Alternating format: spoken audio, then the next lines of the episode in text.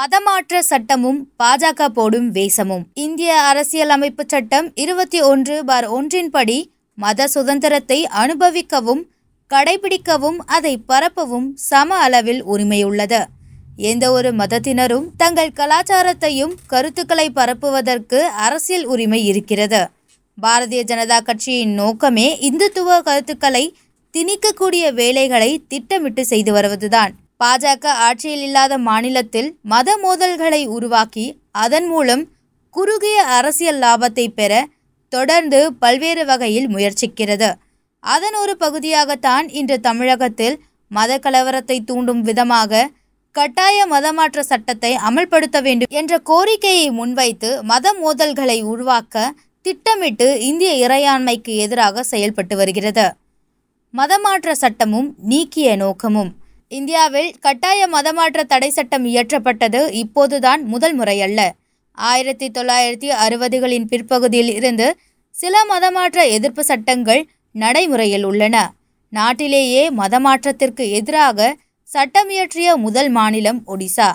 ஆயிரத்தி தொள்ளாயிரத்தி அறுபத்தி ஏழாம் ஆண்டில் ஒடிசா மத சுதந்திர சட்டம் நிறைவேற்றப்பட்டது. அதில் எந்த ஒரு நபரும் நேரடியாகவோ அல்லது வேறு விதமாகவோ எந்த ஒரு மதத்தை சேர்ந்த நபரையும் மற்றொரு மதத்திற்கு வலுக்கட்டாயமாக அல்லது தூண்டுதல் மூலமாகவோ மாற்ற முயற்சிக்க கூடாது என கூறப்பட்டது. மத்திய பிரதேச மாநிலம் இதை பின்பற்றி ஆயிரத்தி தொள்ளாயிரத்தி அறுபத்தி எட்டாம் ஆண்டு சட்டத்தை இயற்றியது.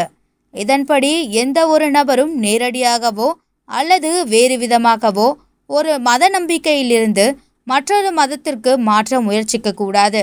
அருணாச்சல பிரதேச மாநிலம் ஆயிரத்தி தொள்ளாயிரத்தி எழுவத்தி எட்டில் அருணாச்சல பிரதேச மத சுதந்திர சட்டத்தை இயற்றியது. இரண்டாயிரத்தி பதினெட்டாம் ஆண்டில் பேமா காண்டு அரசாங்கத்தால் இந்த சட்டம் ரத்து செய்யப்பட்டது.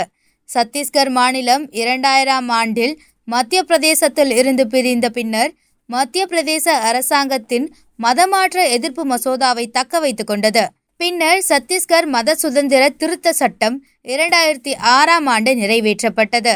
இது இன்னும் ஒப்புதலுக்காக காத்திருக்கிறது. குஜராத் மாநிலத்தில் குஜராத் சட்டம் இரண்டாயிரத்தி மூன்றில் இயற்றப்பட்டது பின்னர் திருத்தப்பட்டது.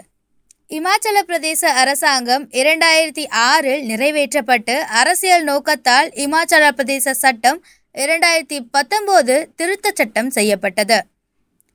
இந்த பின்னணியில் கர்நாடக சட்டசபையில் கட்டாய மதமாற்ற தடை சட்டம் கொண்டு வரப்பட்ட நோக்கம் வேறு.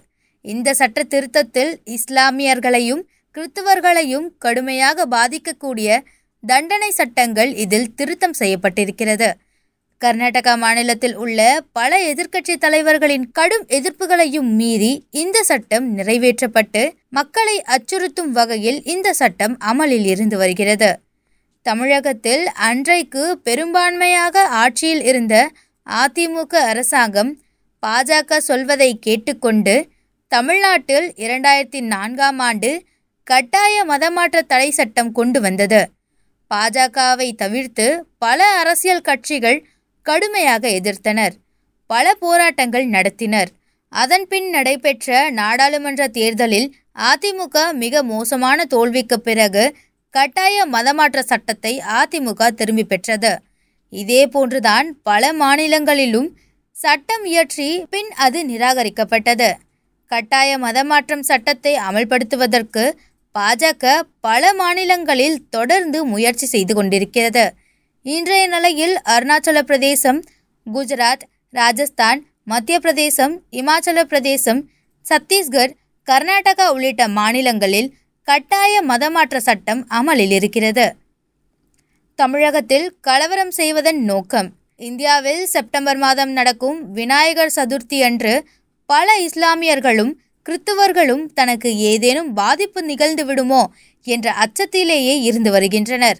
தமிழகத்தில் திருவாரூர் மாவட்டம் முத்துப்பேட்டையில் விநாயகர் ஊர்வலம் என்ற பெயரில் பள்ளிவாசல் தாக்கப்படுகின்ற அவல நிலை தொடர்ந்து நடக்கிறது.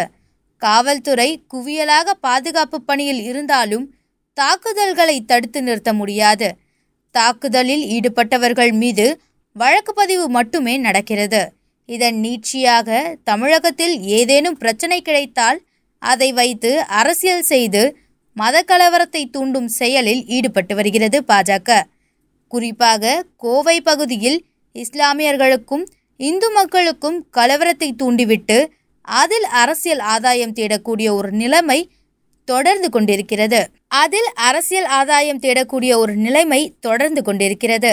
அதன் தொடர்ச்சியாகத்தான் இன்றைக்கு தஞ்சை பகுதியிலும் தற்கொலை செய்து கொண்ட மாணவியின் மரணத்தை வைத்து அரசியல் ஆதாயம் தேட தொடர்ந்து முயற்சிக்கிறார்கள் இந்துத்துவவாதிகள்.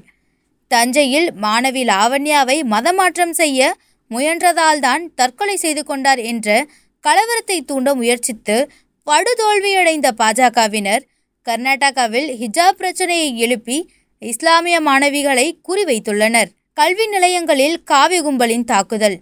பாரதிய ஜனதா ஆட்சி பொறுப்பேற்றதில் இருந்து சந்தை பொருளுக்கு இணையாக கல்வியை வகைப்படுத்தி வருகிறது. சிறிதளவும் கல்வி நிலையங்களில் எந்த ஒரு பங்களிப்பையும் செலுத்தாத இந்துத்துவ அமைப்புகள் கல்வி நிலையங்களை தனது கட்டுக்குள் கொண்டுவர பல முயற்சிகளை தொடர்ந்து எடுத்து வருகிறது. பல கல்வி நிலையங்களிலும் உயர்கல்வி நிலையங்களிலும் ஆர்எஸ்எஸ் சங் பரிவாரத்தின் கும்பல்களின் ஆட்களை பணியமர்த்தி பல வடிவங்களில் கல்வி நிலையங்களை மதவெறி கூடங்களாக்கிட வேலை செய்து வருகிறது பாஜக.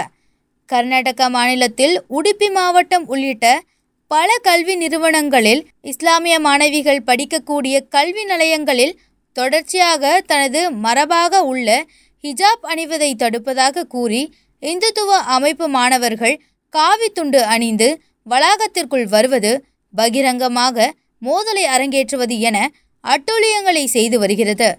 அதற்கு அந்த அரசும் காவல்துறையும் உடந்தையாக இருக்கிறது. பாட புத்தகங்களில் மதசாயம் பூசக்கூடிய பல கருத்துக்களை திருத்துவதும் தமிழ் புலவர்களை காவி உடை அணிந்து திருவள்ளுவருக்கு மதக்காவி சாயம் பூசுவதும் என அவல நிலையும் தொடர்ந்து நடந்து கொண்டிருக்கிறது. சிபிஎஸ்இ பாடப்புத்தகங்களில் தொடர்ச்சியாக மத கருத்துக்களையும் வரலாற்று திருப்புகளையும் இந்த காவி கும்பல் செய்து வருகிறது.